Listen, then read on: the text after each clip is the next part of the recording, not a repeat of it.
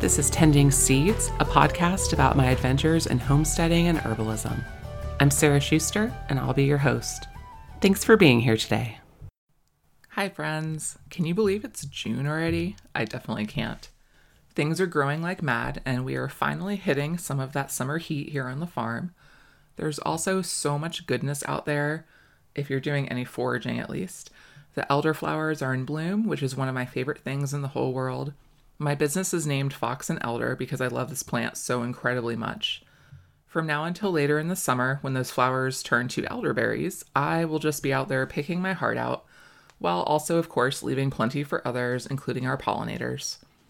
Mimosa is also coming into flower, which has this super cool looking pink bloom that looks like something out of a Dr. Seuss book. It's really cute. I also have lots of herbs coming off the farm already, and we just made our first batch of pesto from all this basil. It's going to be a great summer. For today's main topic, I'm letting someone else do the talking about a plant they are super passionate about. Dandelion provided our guest audio today to discuss an incredible perennial, the pawpaw. Dan is a forager, herbalist, and musician who is on a mission to help individuals and communities recognize nature as a continual and abundant provider of nourishment, medicine, food, and sacred connection, and to help reconnect the perception that nature is the very source of our sustenance as humans. He is often found traveling around the country in his forage mobile, teaching classes and leading plant walks wherever he goes. I first came across Dan's work last year through Instagram, and he was talking very passionately about his love for pawpaw trees and wanting to increase the biodiversity and availability of this phenomenal fruit tree. We connected and started talking, and he was kind enough to offer to let me share this audio with my listeners.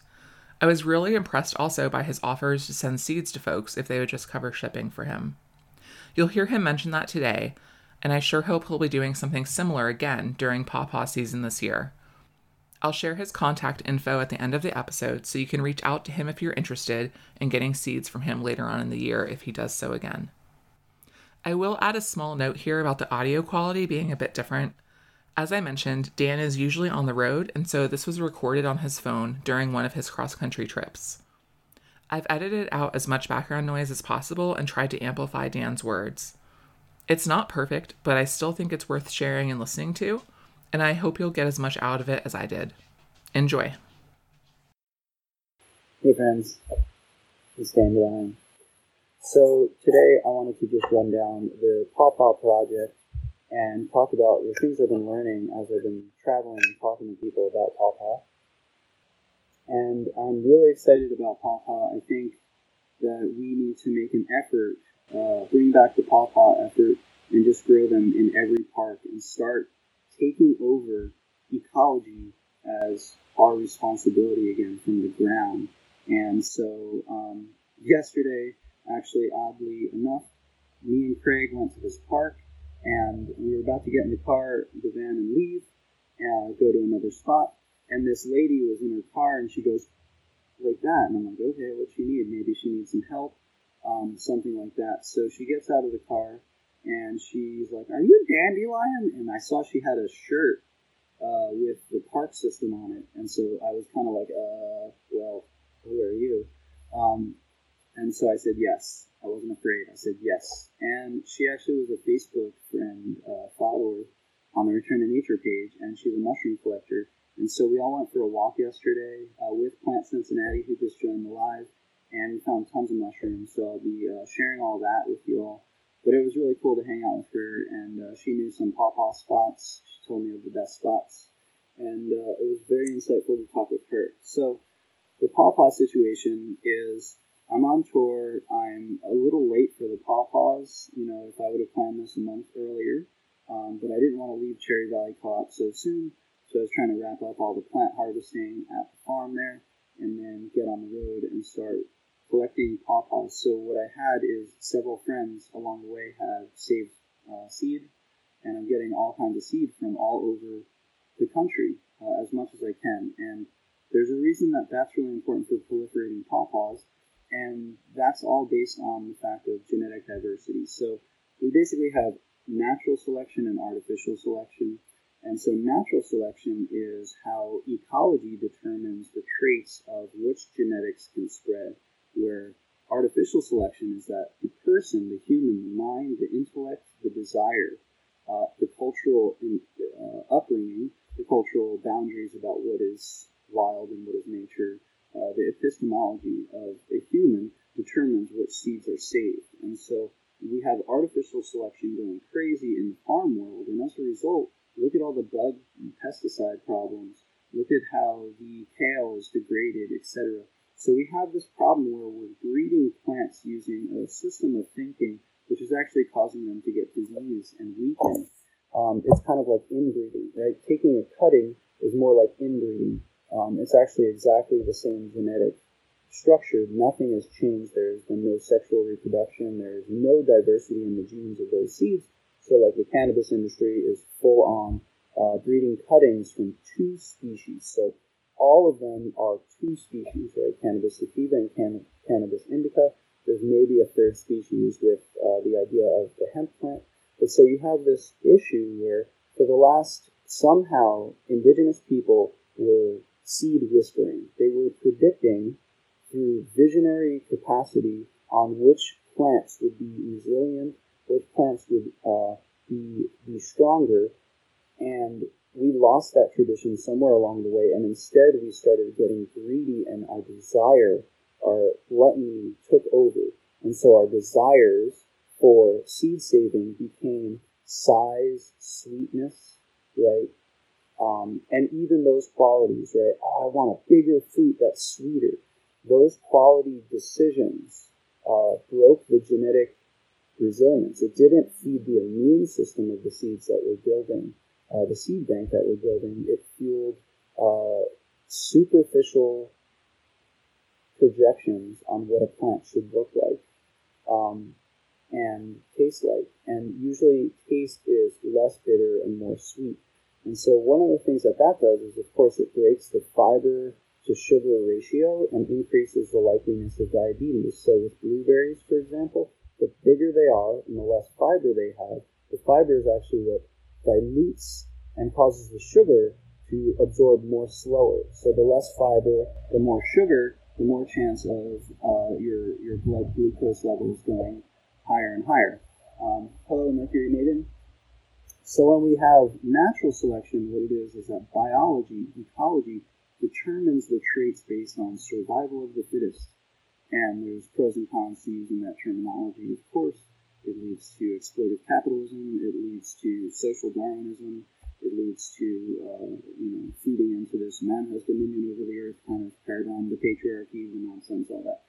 So when we have natural selection, Gaia, biology, ecology, is choosing which seeds thrive and always pushing them, pushing them, pushing them, pushing them past their limits, pushing them past their boundaries, pushing them to evolve and mutate and suck up nutrition and get better sunlight and uh, learn to symbiotize with mushrooms so that it can get more moisture, more water from when it rains.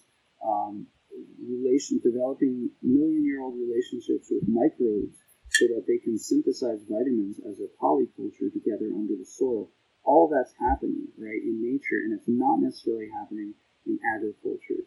Uh, especially if you're tilling the land, you're turning all those bacteria to the sun. The sun cooks and kills the bacteria after generation after generation. Plus, the rocks in the soil, right, which are usually removed in agriculture, are pills. They're billion year old multivitamin pills. A rock is a composition of minerals, and the, the bacteria and the mycelium and the plants are in a symbiotic relationship under the ground, connected to those rocks, and the plant sequesters sugar from light and brings that sugar down into its rootlets, and it drips that sugar out, and the bacteria then eat that, and they synthesize acids, and those acids then break the rocks down, and then they are species, and that's how kale gets its minerals, etc. So in the wild, there's more genetic resilience, there's more um, ability and need to adapt and change. Where um, if you're top watering a plant like a kale plant, it's not growing roots, it's not needing that symbiotic relationship as much. And then, of course, the kale you buy in the grocery store is like 60 day, 60 days old, so it's never gone to see That plant is never going to actually go to seed. Right? They're getting seed from seed distributors who grow kale just for seeds. Um, so they're not engaging in this biological push that used to happen. The pawpaws are. And right now, what we have are, I believe there are two species in North America. There's Asimina triloba, um, and then there's um, dwarf pawpaw, which I don't remember the species, but that grows in the south. And so the interesting thing is that that means there's two habitat regions in North America to start proliferating and pushing the boundaries of pawpaw.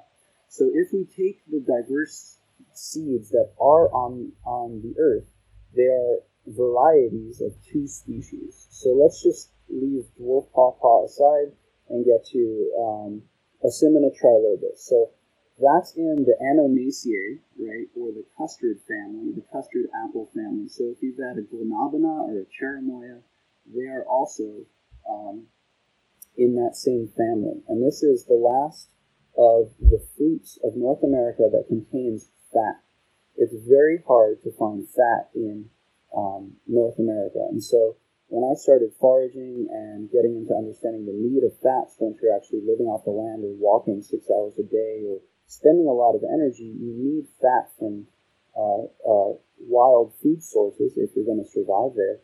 And it all comes down to where did the pawpaw go? Because that would have been a Native American staple um, that was able to provide fat instead of animals providing fat. Um, and I think obviously it's a mixture of all in. When you're really living off the land, you're in, in a position of needing wide, diverse fats, wide, diverse calorie sources, everything like that. But so the pawpaw basically dropped off in a lot of ways, and it's very hard to tell why. Um, this one lady had this theory that the deer eat them, the saplings, but I don't think that's true. Um, and so I think that pawpaws are deer resistant. That's a really important thing. Um, what happened? Well, one of the theories I just sort of thought about is that mastodons used to eat those pawpaws and poop them out, and that was the best compost pile ever. It fermented the seeds, the germination would occur, and then pawpaws make these huge stands. They're um, one huge mat. Um, you know, of rhizomes. So that's one species, uh, one variety actually of one species. So you can go into a pawpaw forest and look at a stand of 30 to 50, and it actually could be one uh, variety, one stand of the same genetic uh, species. And in order to fruit, supposedly you need two. Two. So if you're finding fruit, one of the things is it might be two different stands of diverse seed. Um, the question is when the pawpaw drops, does it have in the seeds, is that all genetically diverse, each seed, or is it a carbon copy, um, like taking a cutting, right? So that's still in question, something I'm talking to people about trying to figure out. Um, so then, after the mastodons died out, what could have happened is that native people took it upon themselves to plant them everywhere that they valued them so much that this was part of the, the Native American food forest. And all the, you know, I have this vision of an indigenous life here, all over the world, was that you'd literally wake up and garden and farm nature.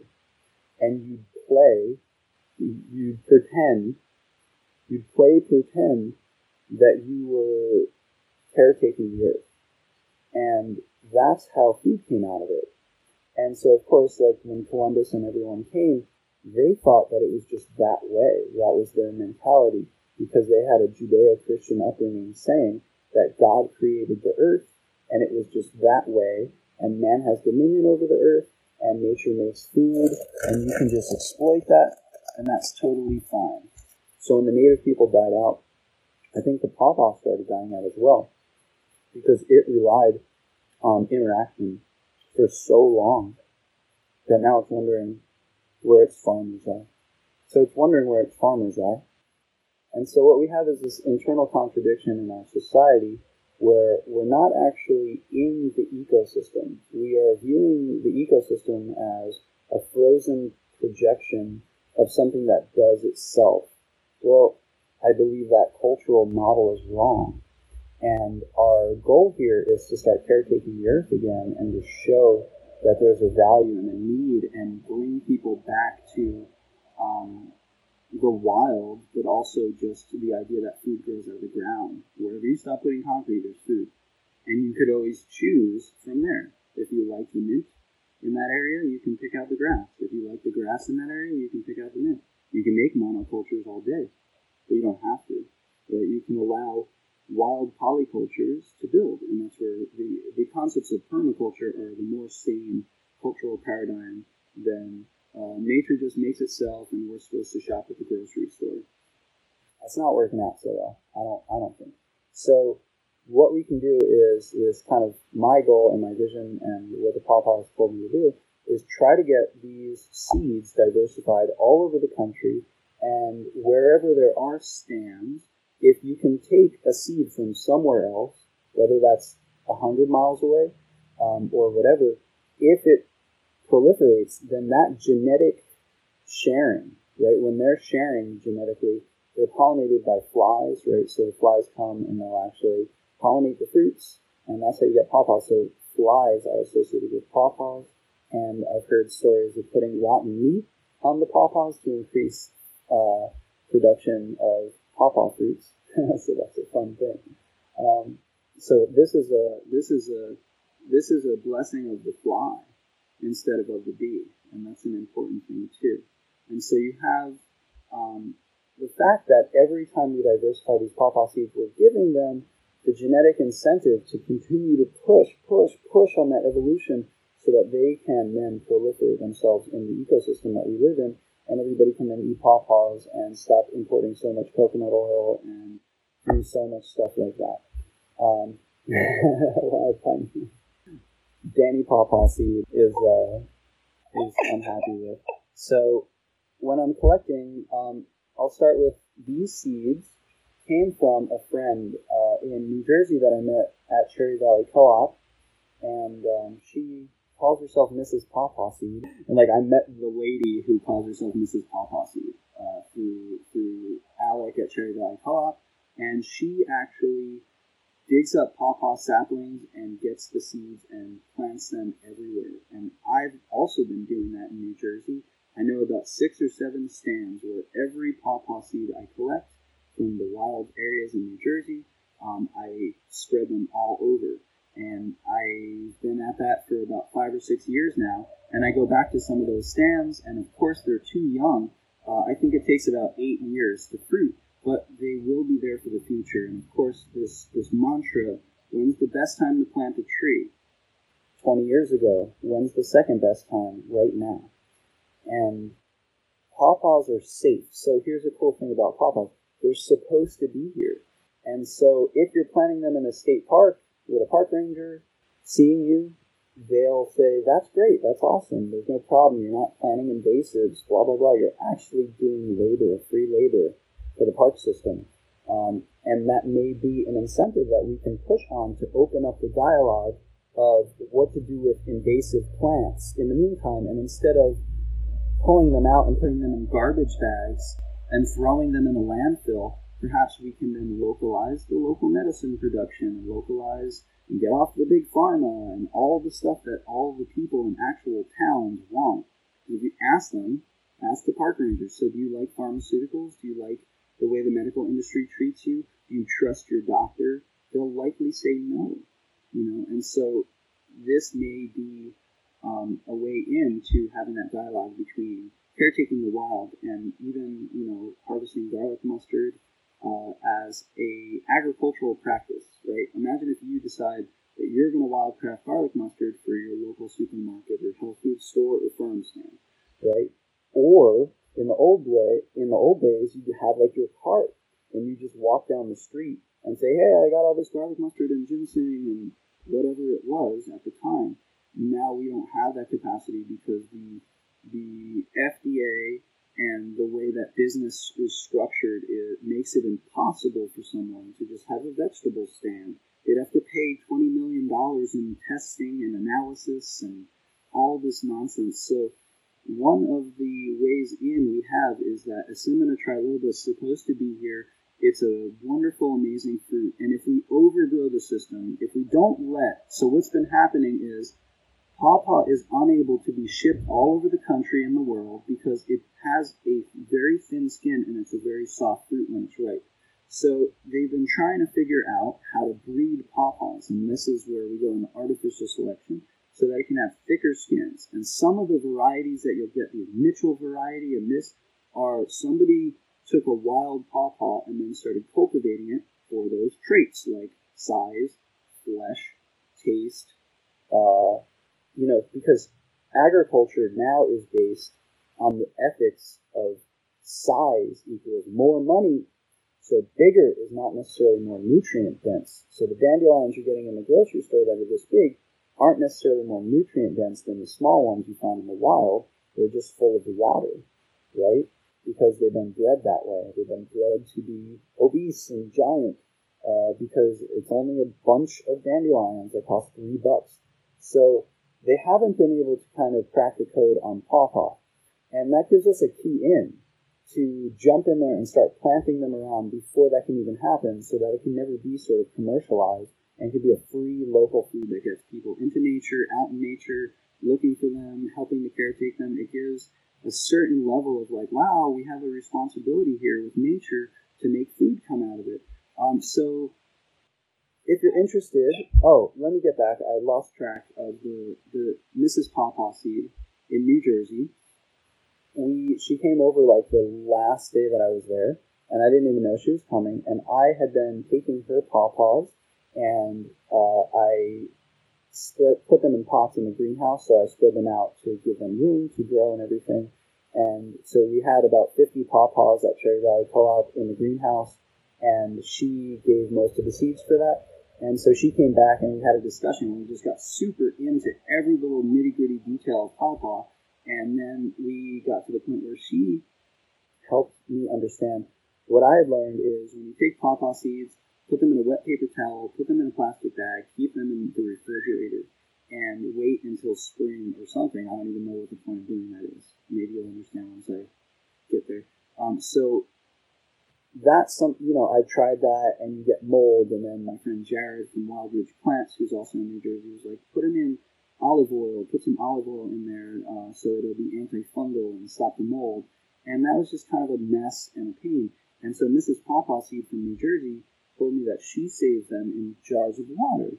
And I, I thought, Eureka! That's so sensible, and I would never do that again um, for long term storage. I am doing that technique for shipping, so, you know, I sent out about 20 uh, packets of pawpaw seeds. I'm doing 10 each. And uh, basically, it costs about $10 to ship them. And then anything above that, you can offer your donation so that I can keep doing this and keep sharing and keep learning these stories and bringing these stories to you. That's it, you know. Um, so these are from her wild pawpaw stands in New Jersey, and I've added as I've gone um, uh, pawpaw from different parts of the country. And so that's helping to diversify the seed bank. And so when you're getting that, you're getting a pile of diversity, and that's going to help the pawpaws in the long run. So if you are interested, send me a message, um, and we can figure out how to spread the pawpaws around they're full of fat. They have fat. So what the range is of pawpaw, so people are saying, oh, can I grow them in California? Not unless you have special conditions. It's too dry there. You can't grow them in the desert southwest or uh, California. I don't know how far up the coast uh, they can go. So that's a question that we have. What about Washington, Oregon? Does anybody know if there's pawpaws out there? And a bunch of people keep asking me uh, in Canada, and I just affirmed today with a friend. I posted that on my story. Uh, we just got into talking about pawpaws, and she's definitely found them, I believe, in Ontario, Canada. So um, we do know they're in Michigan. And Wild Pine Healing, I believe her name is, just was mentioning how she has found a pawpaw. And and so there's this like northern pawpaw range where the variety would be beneficial uh, for colder climates. New Jersey gets really cold, but Ohio uh, and Indiana, there's tons of pawpaws. It's also called the Indiana banana but the rain that those would not be as cold tolerant as the ones in Michigan. So, oh, there you are. Hi, wild, wild pine healing. Um, in in Michigan, if we can start pushing those up into Canada to the degree that they're native to that area, that's something we have to do research on. Uh, we can start diversifying them even in Canada. So they don't really grow in desert climate, um, but they then have this other species, dwarf pawpaw, where um, um, so this dwarf pawpaw also grows in the south, and so the same diversification of the genome of the pawpaw can be happening with dwarf pawpaw in the south. It grows in Florida. Um, I think it's Alabama. Um, Free State Forager Joseph mentioned that I think he's in Alabama and they grow in Alabama. So there's a different uh, different species in the south which can also be diversified, and these are kind of the northern pawpaw, which can be spread all over. They're they're frost tolerant. So when you get pawpaws, when you get the seeds, what you want to do, I think, is just go out and plant them in the deciduous forest. They like downward slopes towards water, and uh, you know that means no evergreens, stuff like that. And then I think that's the best bet. A lot of people want to save them and plant them in the spring. I don't even know why, because if you think of what happens, the pawpaw drops and a deer steps on it or something, or native people used to put them in the ground, or you will now start remembering one seed is all it takes uh, to grow a forest of pawpaw for the future generations so they can live off the land again. And so, um, with that pawpaw diversity, we can increase them all over. And so, what I like to do is I'll just take the seeds and plant them about four to six feet apart and just, you know, put a stick in the ground, put about an inch or two inch hole, drop a pawpaw in and cover it up. So it's really easy. Oh, Wild Buha, what's up? There's so much pawpaw in Nashville, but not a whole lot of fruit. You're bringing up such a good point, and I think I was talking to uh, someone else about this this morning. I think what's happening is people have been doing their due diligence, and even park systems are starting to grow pawpaws. I see a lot of young pawpaws out there, but they're too young to fruit. And so I think we have a wave of pawpaws coming in the future, and this effort can be increased and continued. I think what what I find is like 80% of the pawpaws that I find aren't old enough to actually go to fruit. Um, so I think it needs to be about eight years. And so everybody's kind of all in on growing the pawpaw, and what you're seeing, I think, is young pawpaws uh, in the making of mommy and daddy pawpaws.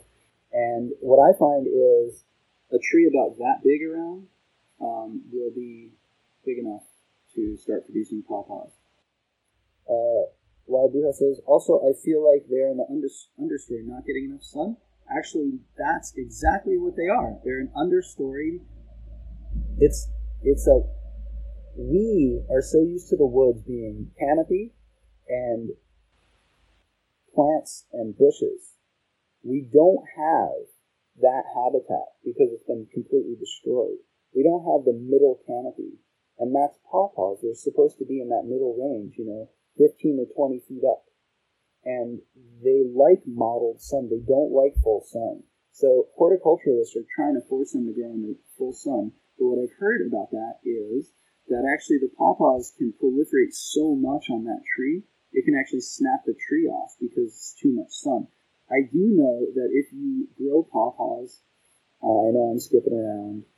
So if you grow the pawpaw um, in a pot, then if you put it in the sun, it will totally die. It needs at least four years of shade. So they want. Um, Wild Pine Healing says, yes, I've only found a few pawpaws amongst the pretty vast pawpaw forest. They're young and they're coming. Our children are going to be pawpaw connoisseurs. Um, and so you plant them in the ground. Um, that's the easiest way to do it. If you don't want to plant them in the ground right now, you can keep them in a jar in water in your refrigerator because they need to go through a frost. And that's, again, why I think it's really important uh, to just plant them in the ground now because what they're going to do is get cold stratified. So that means over the winter, the temps drop to a certain level, the ground freezes. That does something to awaken the seed. That's part of the seed's fertility cycle. When it feels that cold weather, chemical changes start happening in the seed and then it starts to get ready for spring. And then when the water comes, the rains in the spring, that activates the seed to start germinating then. So if you don't freeze pawpaw, they won't germinate. Um, so if you just plant them in the spring, you leave them uh, in a jar like this, they won't germinate. unless they go through cold stratification. So everybody out there who's getting them, um, either put them in your fridge in water until the spring. I don't know why you would. People do that. Or, I guess, to figure out where you want to plant them. Or um, make sure that they don't dry out. So if the pawpaw seeds dry out, they are jewelry. They're amazing jewelry, and everybody should start wearing, making pawpaw jewelry, bead necklaces, whatever you can do. Um, macrame with pawpaw. Just drill a hole through them, and they're beautiful. Earrings, uh, anything like that. But they have to stay moist if they're gonna stay. Um, Future Core, what's up? I'm 10 years in with my pawpaw in New Jersey and still no fruit, but the flowers are beautiful. Well, here's another thing. Do you have multiple trees? Do those multiple trees need to be different varieties of seed in order to produce fruit? So this is where I don't know the answers to that, so I think diversify, diversify, diversify. The more varied seeds that we get going, the more they're going to produce fruit. Um, I think that a lot of people grow one pawpaw. You're not going to get uh, uh, fruit from just one pawpaw. You need at least two, right? I don't know if that means two plants. Like if you took the fruit and you planted two seeds in that, will that produce fruit? Um, I think so. I've heard yes. Or it needs to be different varieties from different places. Um, that seems complicated. I don't think that's true, but that's the big question. So it may be just that you need to diversify the seeds there um, so grow that stand and grow another one. Get some seeds from somewhere. I've got them. Um, and then just grow a couple more. And it's like incentive, incentive. Maybe the pawpaws are growing us. and so just, uh, you know, try to diversify the pawpaws. Um, does anybody else have any questions about pawpaw? As I mentioned, if you're interested in getting some, I'm selling packets of 10. Uh, basically, pay for the shipping and add any donation you like, and I'll send them out to you uh, as soon as I can. I sent out about 20 packages so far. That so that's 20 people who are caretaking and caring about the fact that pawpaws should be everywhere for free because that's the way nature made nature. Um, Future Core had two, one died, the other started to spread. Cool. So you're getting now a stand of one tree, which is going to possibly be genetically infertile. I think you need two plants to produce their own stands, and then those cross pollinate with each other. So you may need another tree. Um, I'm pretty sure that's how it works. But again, on the wild dash to learn everything I can about pawpaws, um, then talking to everyone about them, finding their habitat, seeing everything, and trying to preserve this tradition. Um, this is the story of this country. This is the story of Turtle Island. This is the story of the transition of Turtle Island into America and the food sources we chose to use. And um, this one is a revival, and I believe out of it is going to come a lot of reconciliation and healing with our uh, the genocide that happened on this country and on the people here, and bringing back these native foods are going to bring up a lot of discussion about how we heal and reconcile that, um, how we learn how to clean up the ecosystem and allow the ecosystem to be predominantly based on local food and medicine, not based on uh, destroying the local and food, food and medicine um, with pollution. So the more that you can get your hands in there and do something in ecology and learn those caretaking practices, the more that you have uh, a leadership role, I guess.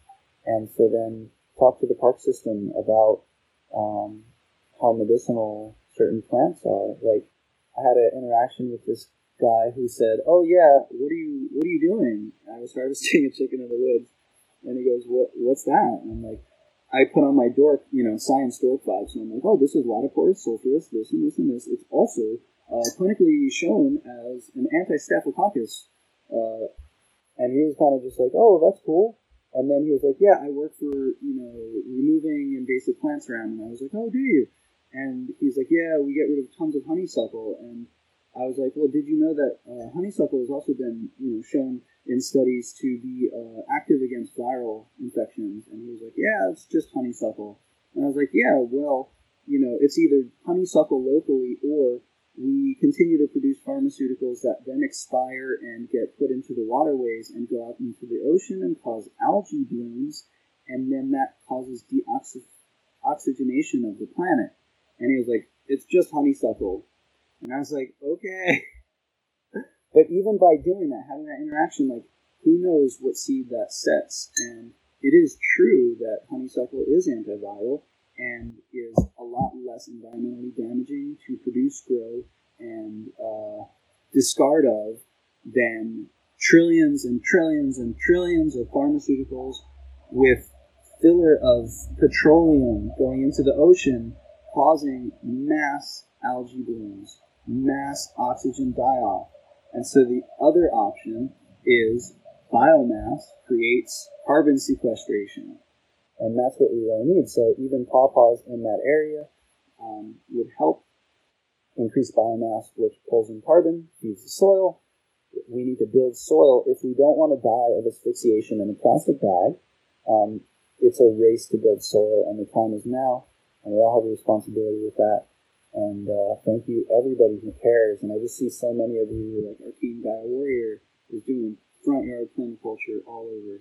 You know, that's the kind of stuff we need. The, the brother I met yesterday, Cincinnati Plants, is also doing that. You know, just turn all these yards into gardens. You know, stop with the grass, stop with the chemicals, and employ Gaia to feed us. She's really good at it. She knows how to do it. Um, so eat the weeds, eat something wild every day. So Green Deane's thing is eat the weeds. He's cool. I learned a lot from his videos. And then Frank Cook's thing um, is eat something wild every day. And just remember that plant pawpaws everywhere and uh, garlic mustard. And hopefully y'all will be in touch anytime. God bless you. Pawpaw blessings. Wow. So much great information there. Thanks again to Dandelion for sharing all of that with us. If you want to connect with him, you can find him on social media as Return to Nature, and I'll have direct links in the show info as well. Definitely connect with him to follow his work, check in on the Pawpaw Project, and to see if he's going to be doing any events in your area in the near future. Those are definitely worth jumping onto if you can. As always, I will be here on the first and third Wednesday of each month with new episodes. You're always welcome to contact me with questions, comments, or topics you'd like me to cover. You can reach me on Instagram at Fox and Elder, all one word, or also by email, foxandelder at gmail.com. I hope you're having a great start to your summer out there, getting lots of goodness out of the garden and harvesting, and just generally making your way through the world with a happy heart. Until next time, keep your hands dirty and your heart open.